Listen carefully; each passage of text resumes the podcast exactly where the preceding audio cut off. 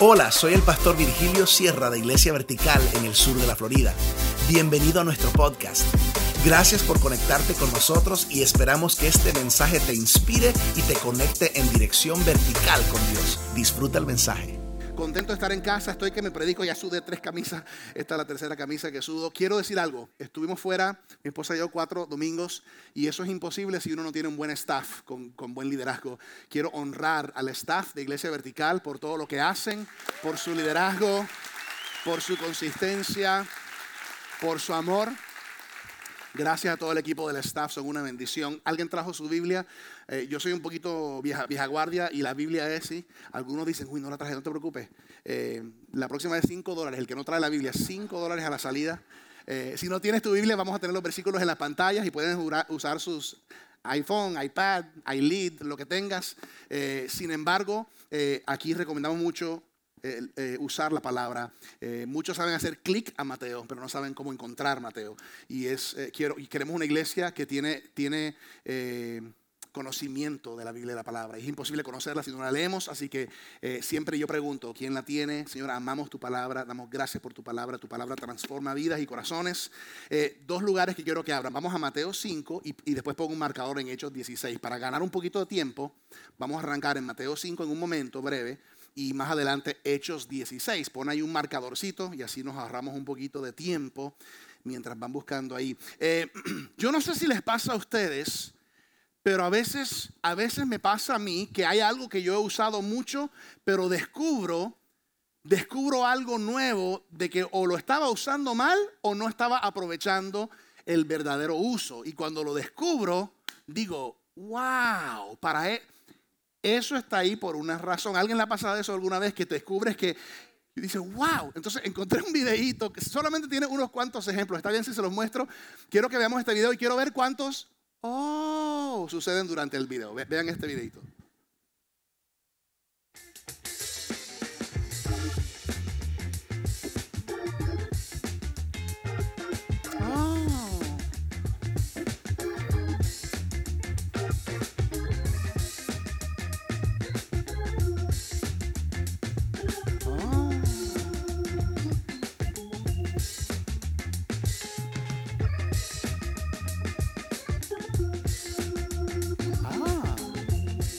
Está buena, mira esta.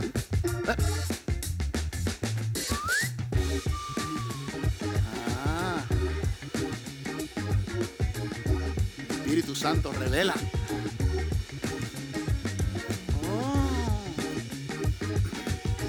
Esta está buena, mira esta.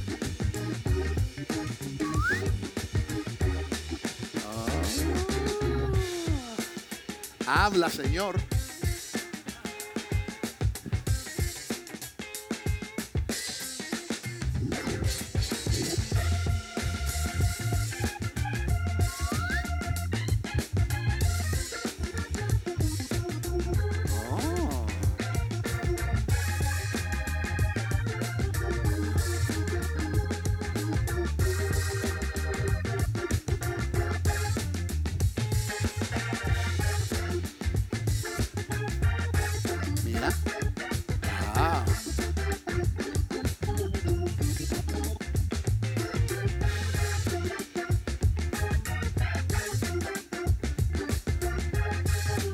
Revelación. Mira eso. Mira la flechita.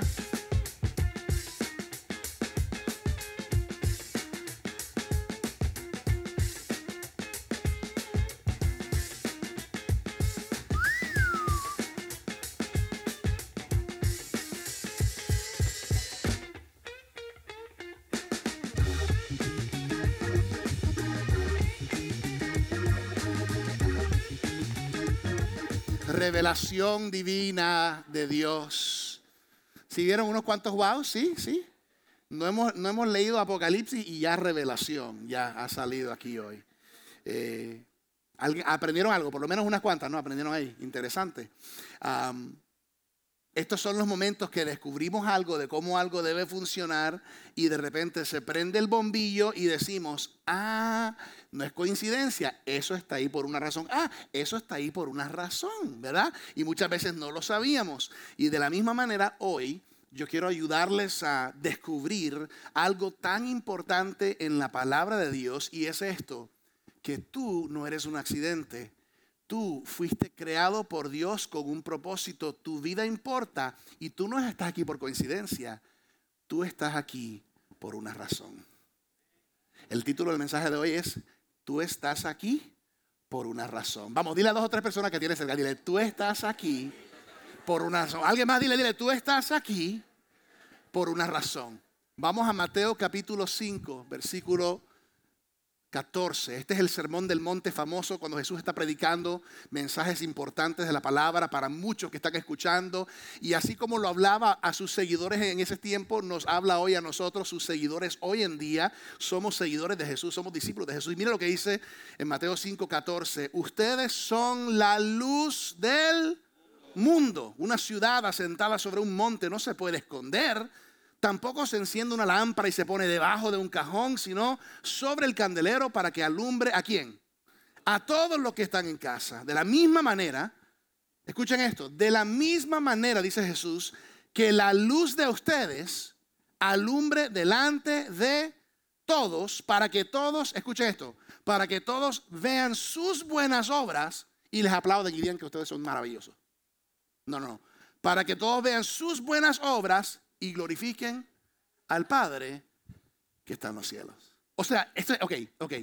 Vamos a orar. Señor, gracias por tu palabra, porque tu palabra es verdad, porque tu palabra nos da dirección, porque tu palabra nos alimenta y porque tu palabra abre nuestros ojos espirituales. Permítenos comprender el mensaje hoy. Espíritu Santo, ministra nuestras vidas y danos la capacidad, al más jovencito, al más grande, al que más tiempo lleva en el Señor y al más nuevo en la iglesia, Señor, que podamos comprender el mensaje que tú tienes para nosotros hoy, en el nombre precioso de Jesús. Amén. Tú estás aquí por una razón. Y dice aquí Jesús, si vas un poquito adelante en el 13, también dice, eres la sal de la tierra. En otras palabras, tú estás aquí con un propósito. Tú estás aquí por una razón. No es coincidencia, no es casualidad, no es que aquí aparecí yo, 2 brazos, 2 ojos, 2 piernas, aquí estoy yo, no. Tú tienes un propósito, hay una razón por la cual Dios te creó, y si entendemos que Él nos ha llamado a nosotros, sus seguidores, para los que hemos aceptado a Jesús como Señor y Salvador, somos la luz del mundo. Ahora, ¿para qué sirve la luz? Para iluminar, para alumbrar. La luz sirve porque cuando hay oscuridad, la luz permite ver el paso. ¿Cuántos aquí? Me dio risa porque esta mañana se fue la electricidad en mi casa, literalmente. Y dije, Señor, esto es una ilustración para la prédica. Literalmente a las entre 5:30, 6:30 de la mañana se fue la luz. Fue raro, fue extraño. Y estoy ahí yo ahí con el teléfono por lo menos alumbrando. Pero qué increíble que cuando hay oscuridad, lo primero que uno dice es la luz. ¡Ey, la luz! ¿Dónde está la luz? ¿Verdad? Porque para eso sirve la luz. Ojo. La luz no existe para luz. La luz existe para la oscuridad. Por eso cuando Jesús dice, ustedes son la luz del mundo, no podemos tener mentalidad que como iglesia y cristianos estamos aquí metidos nosotros mismos con nosotros mismos. Porque la luz no es para luz. La iglesia existe para el mundo. ¿Por qué? Porque la luz existe para las tinieblas, y de alguna razón, de alguna manera u otra, Dios nos ha llamado a nosotros a hacer luz para que muchos que andan en tinieblas puedan ver la luz y decir, necesitamos la luz. Ahora, de esto se trata, y me encanta que ayer pudimos tener Vertical Serve Day. Llevamos ya, creo que 9 años participando en Vertical Serve Day, que es un día específico del año donde decimos, salimos de las 4 paredes de la iglesia solamente para servir en la comunidad. ¿Por qué? Porque amamos a Dios y amamos a la gente. Ayúdenme, amamos a Dios y amamos a la gente. Ahora, amamos a Dios, ¿por qué? Porque es el dador de la vida, es quien nos perdona, es quien nos salva. Pero ¿por qué amamos a la gente? Porque Dios ama a la gente. Y si yo amo a Dios, tengo que amar a lo que Él más ama. ¿Y qué es lo que más ama a Dios? La gente. Él quiere vidas, almas, corazones. Por lo tanto, si yo digo que amo a Dios pero no amo a la gente, me contradigo. Entonces, ayer tuvimos Vertical Serve Day, donde salimos en diferentes proyectos. Tuvimos 27 proyectos de servicio a la comunidad. Servimos más de 340 personas y quizás fuera un poquito más de eso. Más de 956 horas de servicio comunitario en nuestra comunidad. Nos pusimos las camisetas verdes y dijimos, heme aquí, Señor, úsanos. Somos tus manos y tus pies y tu boca, y el amor de Dios expresado en todos estos proyectos de servicio a la comunidad realidad fueron semillitas, fueron semillas, porque detrás del servicio hay vidas y corazones y gente. ¿Y por qué servimos? Porque amamos a Dios y amamos a la gente, porque somos llamados a ser la luz del mundo, la sal de la tierra, y donde hay tinieblas entramos, y cuando entra la luz alumbra, ilumina, trae claridad, y eso es lo que Dios nos ha llamado a nosotros. ¿Por qué? Porque tú estás aquí por una razón. You're here for a reason. Tú estás aquí por una razón. Vamos, dile a alguien con cara seria, dile, tú estás aquí por una razón, dile, ponte las pilas. That's right. Vamos a hablar de esto hoy. Cada uno de nosotros somos llamados a impactar y a tener influencia, no para nuestra atención, sino para la gloria del Señor. Quiero leer una historia interesante en Hechos 16. Vamos a Hechos 16. Fíjate que realmente quiero llegar a una sola palabra, al original, en griego, que está en un versículo, pero vamos a leer la historia porque la historia es interesante. La persona que dice, es que la Biblia es aburrida, es porque nunca la ha leído. La Biblia es extraordinariamente rica y tiene historias tremendas como esta que vamos a leer, que es una historia particular. Y vuelvo y repito, si alguna vez tú dijiste, no, es que la Biblia es aburrida, es porque no la has leído. O sea, el que dice eso, tú nos estás dejando saber que no la has leído, porque es tremendamente... mira esta historia. Sabemos que Hechos, escrito por Lucas, ¿no? Y cuenta esta historia acerca de Pablo y Silas, que tienen un momento donde Pablo y Silas están llevando el mensaje del Señor en esta región. Mira lo que dice Hechos 16, versículo 16. ¿Están conmigo? Pero sucedió que mientras nos dirigíamos al lugar de oración, una joven adivina salió a nuestro encuentro. Por su capacidad de adivinación, ella era para sus amos una fuente de muchas ganancias. Pausa. Ok. ¿Quién salió al encuentro de ellos? Una joven, una muchacha que era ¿qué? Era adivina, tenía la capacidad de adivinar. Nosotros entendemos ahora más adelante que lo leemos que esa capacidad espiritual no venía de Dios, sino era una capacidad espiritual que venía de Satanás. ¿Y a qué le decimos a un espíritu que no es de Dios? Es un espíritu demoníaco. Esto era un espíritu demoníaco, o sea, esto no era algo bueno. Pero dice que para sus amos, o sea, para los jefes, ella producía ¿qué? Mucha ganancia, mucha ganancia. 17, la joven venía tras nosotros y a voz en cuello gritaba: estos hombres son siervos del Dios Altísimo y les anuncian el camino de salvación. Pausa. Lo que está diciendo suena como algo bueno y realmente lo que está diciendo no está mal. Sin embargo, la intención de esta joven no era una buena intención. La intención de ella era llamar atención de una manera negativa por lo que estaban haciendo estos hombres, porque el enemigo, porque Satanás siempre sabe cuando el Espíritu de Dios está cerca.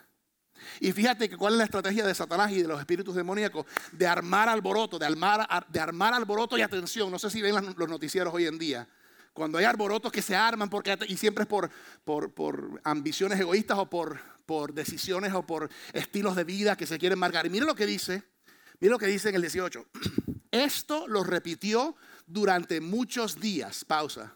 ¿Cuántos saben que Pablo y Silas tenían más paciencia que muchos de nosotros? Durante muchos días. Pero Pablo se molestó mucho. Y finalmente se dio vuelta y le dijo a ese espíritu. Pausa. ¿A quién le dijo? Al espíritu que estaba ¿dónde? En la muchacha. ¿Están conmigo? ¿Me están siguiendo? Aquí hay cosas que están aprendiendo mucha gente nueva, ¿no? Dice, se dio vuelta y le dijo al espíritu: en el nombre de Jesucristo te ordeno que salgas de ella. Y al instante el espíritu la abandonó. Yo no sé cómo sería. No sé si hizo un baile. Yo no sé cómo sería. Ney, yo no sé... Yo no sé qué salió, pero dice que salió. ¿Cuántos saben que hay poder en el nombre de Jesús? Los demonios salen en el nombre de Jesús. Ojo, si el que usa el nombre tiene verdaderamente la autoridad y la relación con Jesús. ¿Ok? Porque no cualquiera, si a ti te para un policía, pero no tiene no es policía, pues tú no vas a parar, ¿no? Pero cuando está autorizado, entonces es interesante esto. Dice... Pero al ver, 19, sus amos, o sea, los jefes de la muchacha, que iban a perder sus ganancias, aprendieron a Pablo y a Silas y los presentaron ante las autoridades. en la plaza pública. Se molestaron porque ahora no iba a entrar, ¿qué? No, porque ahora la muchacha como que quedó libre. ¿Quién sabe cómo quedó? Como que no sé si quedó ahí bailando, ¿no? Ya no sé nada, no sé. Pero dicen, ya no hay dinero. Dice, ahí ante los magistrados, o sea, los oficiales, dijeron, estos judíos andan alborotando nuestra ciudad. ¿Eso es verdad? No. Pablo y Silas no estaban alborotando, la muchacha sí estaba alborotando. Y enseñan costumbres que nosotros como romanos no podemos aceptar ni practicar. La gente se agolpó contra ellos. Los magistrados les rasgaron las ropas y ordenaron que se les azotara con varas. Después de darles muchos azotes, dependiendo de la versión que tienes, ahí dice golpiza, muchos azotes, le dieron duro. Eso no fue de que bad boy, eso fue duro. Los arrojaron en la cárcel y le ordenaron al carcelero que los mantuviera constantemente vigilados. Al recibir esta orden, el carcelero los metió hasta el último calabozo y les sujetó los pies en el cepo. 25, a la medianoche. ¿Recuerdan la historia algunos? La aprendieron quizás en escuela dominical en algún día. A la medianoche, Pablo y Silas, ¿qué hacían? Estaban quejándose y estrilando y llorando. Es que Dios, mira lo que hace. A medianoche Pablo y Silas oraban y cantaban himnos a Dios mientras los presos los escuchaban. Ok, paremos ahí. Pablo y Silas, ¿cuántos están de acuerdo que Pablo y Silas están teniendo un mal día? It's a bad day. Y seguro que están golpeados y mal. Sin embargo, dice que por el hecho de que respondieron a su mal día y mala circunstancia de la manera diferente, correcta de Dios, los que estaban a su alrededor estaban ¿qué? Se dieron cuenta. Porque ¿cómo estaríamos tú y yo si fuera nuestra circuncisión?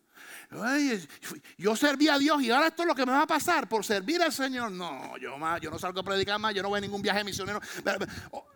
La naturaleza humana de uno dice, no, si así me va a pagar. Pero algo había en Pablo y Silas tan convencidos en el llamado de Dios en sus vidas, eran tan diferentes que en vez de llorar y estar quejándose, ¿qué hacen? Oraban y alababan al Señor y cantaban himnos. 26, de pronto hubo un terremoto tan violento que los cimientos de la cárcel se estremecieron. Al instante se abrieron todas las puertas y las cadenas de todos se soltaron. Pregunta, ¿coincidencia? O sea, ¿coincidencia? Se abrieron todas las puertas y las cadenas ¿de quiénes?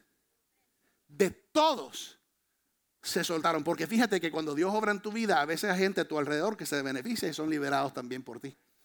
Eso es otra prédica. Llamémosla freedom. Ok. Todas las puertas se abren. Todos están sueltos. Claro, ¿qué haríamos tú y yo? ¿Qué haría cualquiera? ¡Corre! ¡Freedom! 27. El carcelero despertó y cuando vio abiertas las puertas de la cárcel, sacó su espada y quiso matarse, pues pensaba que los presos habían huido. Pausa. ¿Qué pasa? ¿Qué pasa con el carcelero? ¿Quién sabe dónde estaba? Estaba durmiendo, no sé dónde. Y él llega, ve todo abierto, ve las cadenas en el piso. El hombre dice, estoy frito, me matan a mí porque yo soy el responsable. Y todos se fueron. Y en ese momento, 28, pero con fuerte voz Pablo le dijo, no te hagas ningún daño, Bobby, no sé cómo se llamaba, no dice, Roberto, que todos estamos aquí. Entonces el carcelero pidió una luz, temblando de miedo, corrió hacia adentro y se echó a los pies, ¿de quién? ¿De Pepito? ¿De Barrabás? ¿De quién? De Pablo y de Silas. ¿Coincidencia? No. Luego los sacó y les preguntó, señores, ¿qué debo hacer para ser salvo? Ellos le dijeron, Bobby, cree en el Señor Jesucristo y se salvarán tú y tu familia. Ok. El carcelero, en otras palabras, dice, desde que los conocí, ustedes son tan diferentes. La forma que viven, la forma que hablan, la forma que reaccionan a las circunstancias, adversidades, la forma que siguen orando y cantando y alabando, la forma que no pelean, la forma en que están parados. Hay algo tan increíblemente diferente y tan atractivo y tan bueno que yo quiero saber cómo yo puedo tener lo que ustedes tienen. Porque me imagino que ellos estaban predicando y compartiendo el evangelio todo el tiempo. Me están amarrando con cadenas. Oye, ¿tú conoces a Jesús?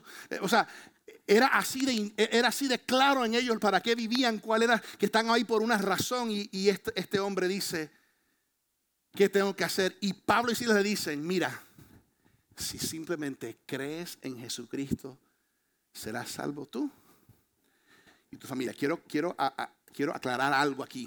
Dependiendo de la versión que tienes, a veces dice casa, en inglés household. La palabra en griego aquí, que es la palabra a la cual yo quería llegar, tú y tú, la palabra es oikos. Digan conmigo, oikos. Ok, si estás tomando apuntes, apunta oikos. Tú sabes, un ejemplo rapidito. ¿Alguien ha viajado primera clase en un avión alguna vez? ¿Así? Cuando tú viajas primera clase, si tú quieres ir en primera clase al cielo, toma nota. Porque los que toman nota en la iglesia, cuando vayamos al cielo, van a tener primera clase, ¿ok? Eso está en el libro de Primera de Moisés 3:3, ¿ok? La palabra griega es ¿cuál? Oikos, que quiere decir bajo tu techo de influencia o tu círculo de influencia, ¿ok? En otras palabras, cuando dice aquí que si crees en Jesucristo y dice serás salvo tú y tu familia, no significa que si tú aceptas a Jesús ahora automáticamente todos son salvos, porque recuerda que la salvación es algo personal. Pero la expresión en el oikos es que serás salvo tú y tendrán la oportunidad. Pablo dice, así como tú has sido impactado por nuestras vidas y nuestro testimonio, si tú crees en Jesucristo y le sigues, tú serás salvo. Y así como nosotros hemos sido ejemplo para ti, tu vida será un testimonio y un ejemplo para otros que te dirán, queremos lo que tú tienes. ¿Por qué? Porque tú estás aquí por una razón. Las personas que están bajo tu techo de influencia, en tu círculo de influencia, oikos, digan conmigo, oikos. Ay, pastor, yo pensé que ese era un yogur. Sí, es un yogur griego que puedes comprar en Publix, por eso, porque es griego, oikos. Si quieres hacer un estudio más, puedes hacer ese estudio en casa, ¿no? Entonces, cuando tú recibes la salvación de Dios, claro, la esperanza y la promesa es que algún día al cielo, pero hay mucho que hacer aquí hasta que ese tiempo venga. Una cosa es vida eterna, otra cosa es vida abundante. Entonces, ¿eres salvo para qué? No, soy salvo nada más para ir al cielo, pero sigo viviendo como yo quiero. No, soy salvo, sí, algún día al cielo, pero hoy vivo una vida nueva y soy llamado por Jesús a ser la luz del mundo. Entonces, dos preguntas quiero responder. La primera, ¿cómo descubro mi oikos? ¿Cómo descubro mi círculo de influencia? ¿Qué es lo que Dios quiere que yo haga? ¿Cómo Él quiere que yo afecte? Tres cosas, ¿ok? Número uno, mi gente. Digan conmigo, mi gente. Mi oikos tiene que ver con mi gente, mi familia, mis amigos, mis compañeros de trabajo, mis compañeros de estudio, mis vecinos. Tú no vives donde vives por accidente. Dios tiene un propósito con eso. Los sociólogos dicen que la mayoría de las personas tienen aproximadamente 12 personas en este círculo más cercano de influencia oikos. Dicen que si sumas el tiempo en unas semanas de tiempo cara a cara con otra persona y suma más de una hora, en cuanto a una semana, la mayoría tenemos quizás cerca de 12 personas en ese grupo de personas. Algo interesante en los estudios indican el padre promedio, hombre promedio en los Estados Unidos, pasa 7 minutos al día con su hijo de cara a cara comunicación, generalmente, en promedio. 7 minutos por 7 días serían 49 minutos. La mayoría de los padres no tienen a sus propios hijos en su círculo de oikos. Eso es otra prédica. Pero quiero ilustrar que tienes personas en tu vida y no están ahí por accidente. Están ahí por una razón y tú estás ahí por una razón. No lo busquen aquí en las pantallas. Marcos 5:19. Jesús le dijo, vete a tu casa, a los de tu familia y diles todo lo que el Señor ha hecho por ti. ¿Diles qué? Todo lo que el Señor ¿qué? Ha hecho por ti. Fíjate que la estrategia no es ves y dile que son unos pecadores y que arrepiéntete o quémate, ¿verdad? No, ve y diles todo lo que Dios ha hecho por ti. Algunos lo que nos enseñaron es eso, arrepiéntete o quémate. Entonces, eso, ¿quién cuando uno dice arrepiéntete o quémate? Ese es el mensaje que yo quería. O sea, no, ¿por qué? No es falso, es verdad. Sin embargo, es la bondad de Dios que trae a la gente al arrepentimiento. Por lo tanto, en lugar de decir a las personas todo lo que está mal, puedo compartir lo que Dios ha hecho en mi vida. Porque si están en mi oikos, yo puedo brillar, yo puedo alumbrar, yo puedo alcanzar. Entonces, ¿cómo descubro mi oikos? Mi gente, número 2, mi ambiente. ¿Cuál es número 1? Mi gente, número 2, mi ambiente, mi ambiente. Dios te tiene en ciertos lugares con un propósito. Si vives en Sunrise, con un propósito. Si vives en Weston, o en Davie, o en Plantation, o en Miramar, o en Coral Springs, o en Cooper City, Pembroke Pines, vives ahí por un propósito. Hay un versículo en Hechos 17 que dice que Dios determina el tiempo y el lugar exacto donde todos nosotros viviremos. Ya sea temporal o ya sea por un tiempo largo. No, es que yo me mudé de aquí, de tal ciudad o de tal país, o yo me crié aquí. Bueno, no es por accidente. Tú estás aquí por una razón. Tienes que aprovecharlo. Tienes que descubrir tu oikos. Salmo 90, versículo 17, se los voy a mostrar aquí, dice: que el favor del Señor nuestro Dios esté sobre nosotros. Confirma en nosotros la obra de nuestras manos. Sí, Señor, confirma la obra de nuestras manos. Esa es una buena oración a orar. Señor, confirma lo que tú quieres que hagamos con nuestras vidas. Señor, confírmanos. Tú no estás viviendo solo para pagar biles. Lastimosamente muchos están en ese punto.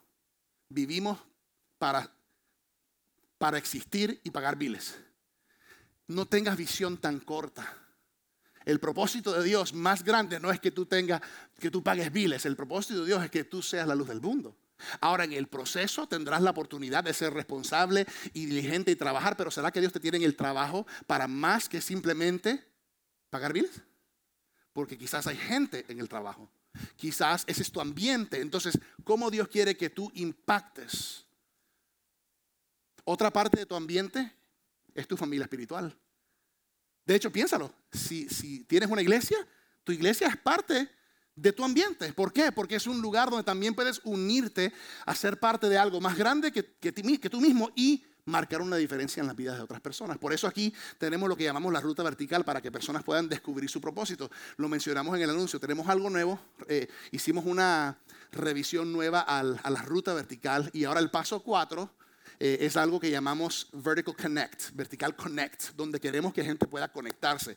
Ya sea que estás terminando la ruta, paso 1, 2, 3 y 4, o ya sea que algún tiempo hiciste la ruta pero dejaste de servir. Si quieren tomar este código QR, puedes tener más información acerca de Vertical Connect. Algunos quizás hicieron la ruta en algún tiempo pero no se conectaron a servir. O, no, es que nunca me llamaron. Yo quería servir pero no me llamaron. Pues perdónanos por no llamarte y únete y ven. O si eres nuevo en la iglesia y dices, yo soy un chismoso, quiero saber qué es lo que hacen aquí.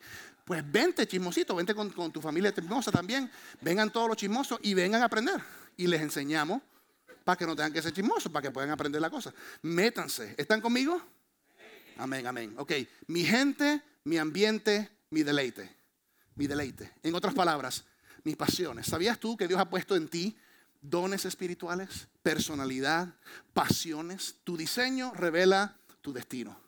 La forma que Dios te ha cableado, eso demuestra dónde tú vas a sentirte más fructífero, más pleno, más útil, más bendecido. Y es algo tremendo cuando tú usas lo que Dios ha puesto en ti, lo que te ha dado o la forma que te ha cableado para servirle a Él y servir a otros. ¡Wow! Eso trae gran, gran plenitud.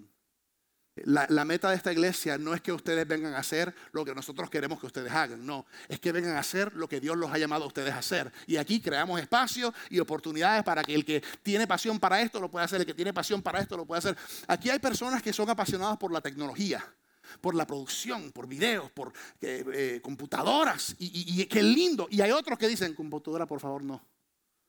Computadoras son del diablo, algunos piensan, ¿verdad? Porque no es lo tuyo. Pero sí es lo de alguien. Y hay otros aquí que de repente, mira, hay unos aquí que cuando entran, lo primero que ven es la persona que está sentada sola en la esquina o que está parada sola allá, triste, porque tú tienes el don de misericordia y el don de compasión. Y tú dices, ¿por qué estás solo? ¿Por qué estás sola? Quiero ir. Y tú vas y tú le saludas y dices, puedo orar por ti. ¿Por qué? Porque eso está en ti. Mientras que otros no ven ni a uno que está por ahí, pero ve las sillas que están dobladas, que no están en orden. ¿Por qué? Porque tiene el corazón de servicio y quiere ordenar con excelencia las cosas porque es parte de su cableo. Es la forma que Dios lo ha hecho, es el área fuerte. ¿Están conmigo? De repente hay otro que lo tuyo de repente es enseñar y ayudar a aclarar cosas. Y dices, yo podría predicar esto mejor que el pastor Virgilio. Pero bueno, de repente sí. Hay espacio, pero qué lindo que no somos todos iguales, no somos robots. Qué lindo que tenemos diferencias y que somos parte de un cuerpo y que Cristo es la cabeza. Eso me lleva a un versículo que es muy conocido, pero muy mal interpretado. Yo sospecho que 75 a 85% de cristianos malinterpretan este versículo. Pero no dejen de decir amén si lo quieren decir. Salmo 37:4. Deleítate en el Señor tu Dios y Él te concederá los deseos o las peticiones de tu corazón. ¡Amén! La mayoría de la gente malinterpreta este versículo. Yo sé que ustedes no, pero allá afuera, la gente allá afuera. ¿Por qué? Porque la mayoría piensan esto, deleítate a sí mismo en el Señor tu Dios y Él te dará todo lo que tú quieres.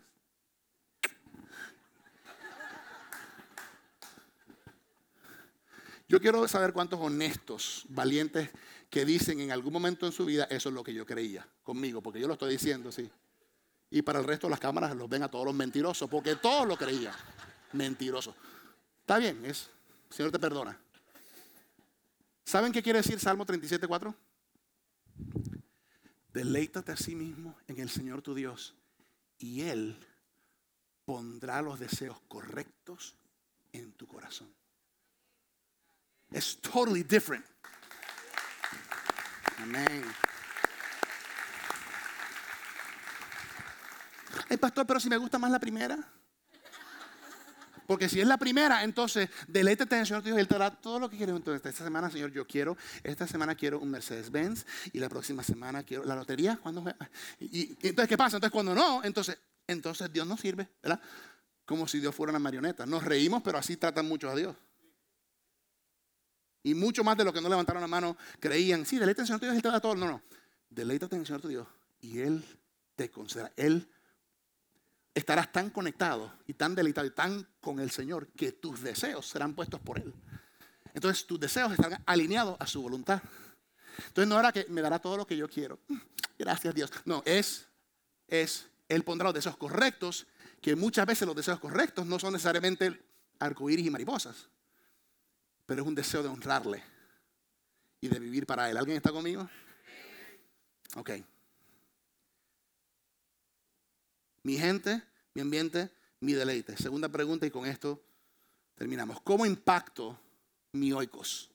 ¿Cómo impacto mi mundo? Número 1, con la manera en que vivo. Wow, 0 amenes. Está bien. Con la manera en que vivo. Amén, amén. O sea, con mi actitud. La Biblia habla de que si vivimos de cierta manera, quizás personas nos rechazarán o nos aceptarán, pero es que yo no vivo para agradar a la gente o al mundo. Sabes que tu reputación importa, cómo tú vives importa. Por eso es que un pastor o un líder en la iglesia, por eso es que nos importa cómo vives, porque es que tú tienes una reputación. A mí me importa lo que otros dicen de ti, porque al mismo tiempo tú eres un hermano en Cristo. Si eres hermano en Cristo. Por lo tanto, ¿quién está ahí para cuidarnos, para rendir cuentas, para decir, hey, ¿qué está pasando? Hey, esto en tu vida no está, esto está un poquito off, you know, ¿qué está pasando? No, entonces la gente a veces nos molestamos. ¿Pero por qué? Es porque mi estilo de vida habla mucho de lo que hay en mi corazón. Mi forma de hablar habla mucho de lo que hay en mi corazón. Porque lo que hay en el pozo sale por el balde. De la abundancia del corazón habla la boca. Entonces sí importa cómo vives, cómo hablas, cómo manejas tus relaciones. Yo doy un consejo muchas veces. Tú quieres, ¿quieres realmente con tu manera impactar tu oikos? Yo digo, empieza a liderar un grupo de vida. Porque tomas una responsabilidad. Es más, si estás casado, empieza a liderar un grupo de vida con tu esposo o con tu esposa. ¿Saben por qué? Porque yo les aseguro que el primer día del grupo de vida, cuando tú lideres con tu esposo o tu esposa, va a empezar una hora antes del grupo, la pelea más grande que tú has tenido. ¿Alguien la ha pasado por ahí? ¿Alguien la ha pasado? La pelea más grande antes de servir al Señor, liderando un grupo de vida. ¿Pero qué pasa? Mi amor, van a llegar en 30 minutos. Entonces, en vez de permitir que ese conflicto dure 2 semanas, como va a llegar la gente en media hora, tienen que arreglarse, tienen que liderar al grupo, y en medio del grupo el Espíritu Santo ministra y perdóname, y después, ay, perdóname, y dura, y nada más, y lo arreglamos la misma noche, ¿verdad? Pero hay gente que dice, no, pastor, yo voy a esperar hasta que paremos de pelear y después vamos a empezar a liderar un grupo. Esperarás tu vida entera, hermano. Nunca empezarás. Porque ¿cuánto sabe? Cuando tú empiezas a servir al Señor y ser obediente a su llamado en tu vida y tomar pasos fuera de tu comodidad, el enemigo no le gusta, no lo quiere, pero ahí es donde vienen las victorias más grandes. ¿Lo sabías? Ya. Yeah. Pastor, ¿tú peleas? Yo no peleo. Mi esposa y yo nunca peleamos. Ustedes no sabían que los pastores somos antipelea. Ustedes no lo saben. Nosotros llegamos a la casa y nosotros flotamos. Yo floto de la cocina, ella flota para allá. Entonces, háganse pastores para que no peleen nunca.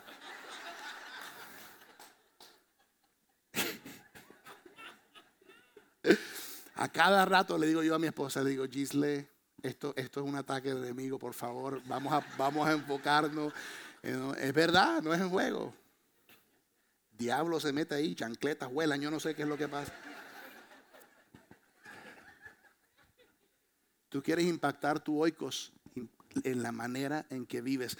Mira aquí, 1 Tesalonicenses 4:10, aquí en la pantalla. No obstante, hermanos, les animamos a amarse aún más, a procurar vivir en paz con todos, a ocuparse de sus propias responsabilidades y a trabajar con sus propias manos. Así les he mandado, escucha esto, para que por su modo de vivir se ganen el respeto de los que no son creyentes y no tengan que depender de nadie. O sea, con nuestra forma de vivir es como una luz que brilla en medio de muchas. Y la gente dice, hey, esto es diferente.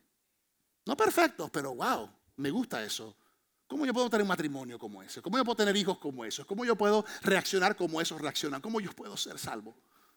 Así como el carcelero y Pablo y Silas, ¿no? Hay una frase que escribí que si te gusta la puedes tomar y la puedes poner en algún lugar. Aquí está la frase, mira.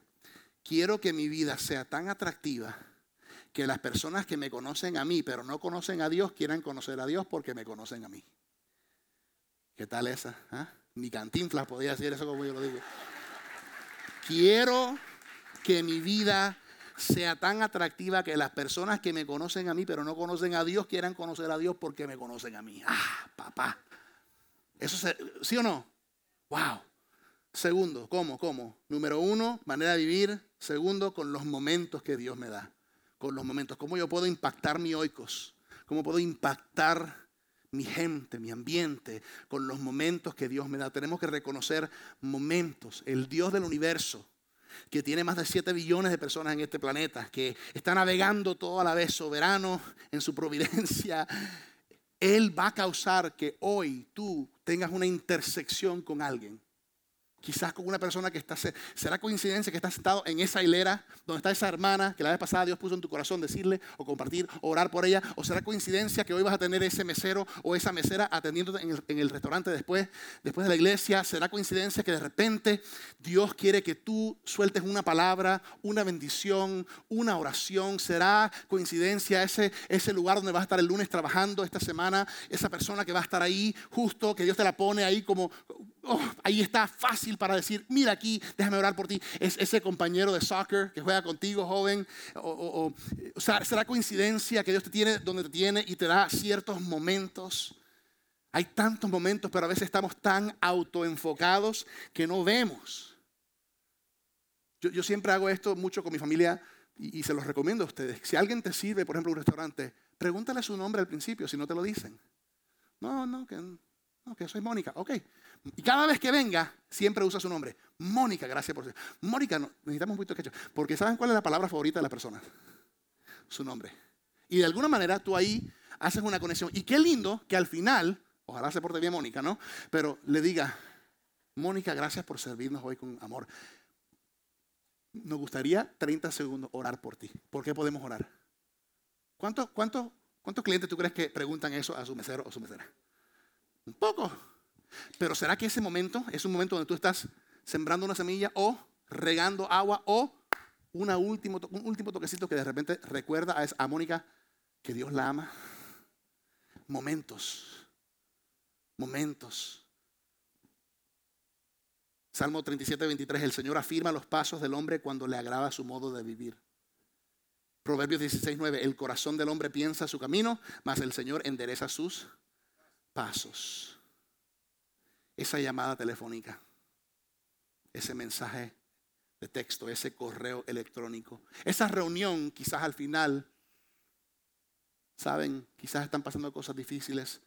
Yo sé que no tiene que ver con trabajo, pero si desean, estoy disponible para orar con cualquier persona o si tienen una petición.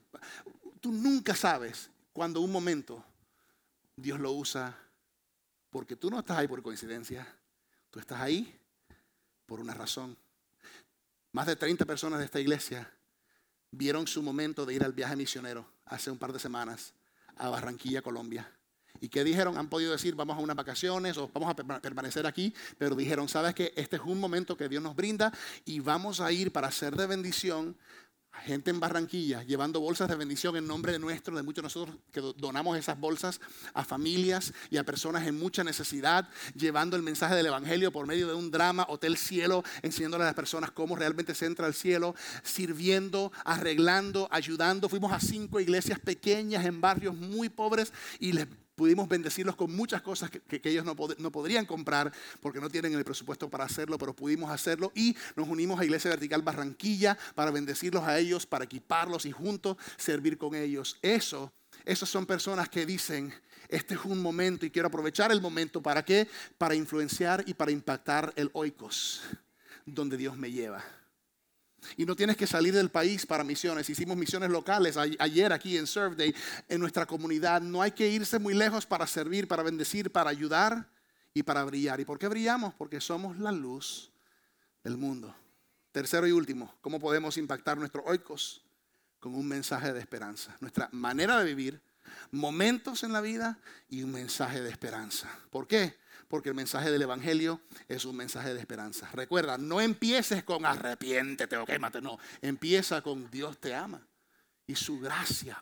Yo no la merecía, pero mira lo que Él ha hecho en mi vida y lo que ha hecho en mi familia. Yo quiero que Él haga cosas lindas en tu vida también. Es importante que nos conozcan como cristianos no solamente por lo que estamos en contra, sino por lo que estamos a favor. Y que estamos a favor de un Dios que es bueno y misericordioso. A favor de que el perdón nadie lo merece, pero lo recibimos por gracia. A favor de que gente está perdida, pero Dios quiere que sean encontrados. A favor de que gente adicta en cadenas sean liberados en el nombre de Jesús. A favor de ver personas tomar pasos con el Señor. ¿Saben? Primera de Pedro 3 dice que estén siempre preparados para responder a todo aquel que les pida razón de la esperanza que hay en ustedes. Les quiero dar un consejo antes de ir al último pasaje bíblico. Si tienes tu Biblia, ve a 2 Corintios 5 y ahí vamos a terminar. 2 Corintios 5, pero mientras van ahí, les quiero dar un reto. I want to challenge you, ¿ok? Y este es el reto. Quiero que aprendas a contar tu historia con Dios en menos de 3 minutos. Aprende a contar tu testimonio. O sea, si tú te vas a sentar con un café, media hora, una hora, qué rico, puedes compartir con alguien. O si tienes una relación con alguien que continuamente ves. Pero a veces tenemos que aprender lo que llama el mundo empresarial elevator pitch. El elevator pitch es que de repente si quieres compartir tu empresa, tu negocio con alguien y estás en un elevador y van a llegar al 10.º piso y tienes que decirle antes de que se vaya, nada más tienes ahí 2 minuticos quizás. Entonces aprender a contar porque a veces vas a tener una intersección con alguien y va a ser un par de minutos, pero quizás esos minutos son un momento que Dios te da para compartir un mensaje de esperanza. Y tu historia es diferente a la mía. Quizás yo diría, sabes, mi familia vino de Colombia y conocían religión, pero realmente no conocían relación con Jesús. Y cuando mis padres llegaron a los pies del Señor, yo estaba bebé, yo estaba de 2 añitos, 3 añitos, pero cuando yo fui creciendo en un ambiente donde había Biblia abierta, donde había música, alabanza, donde habían padres no perfectos, pero estudiosos de la palabra y que querían lo mejor para mí, eso me ayudó a crecer en un ambiente donde yo en mi juventud, en mi preadolescencia, pude entender el mensaje del evangelio. ¡Wow!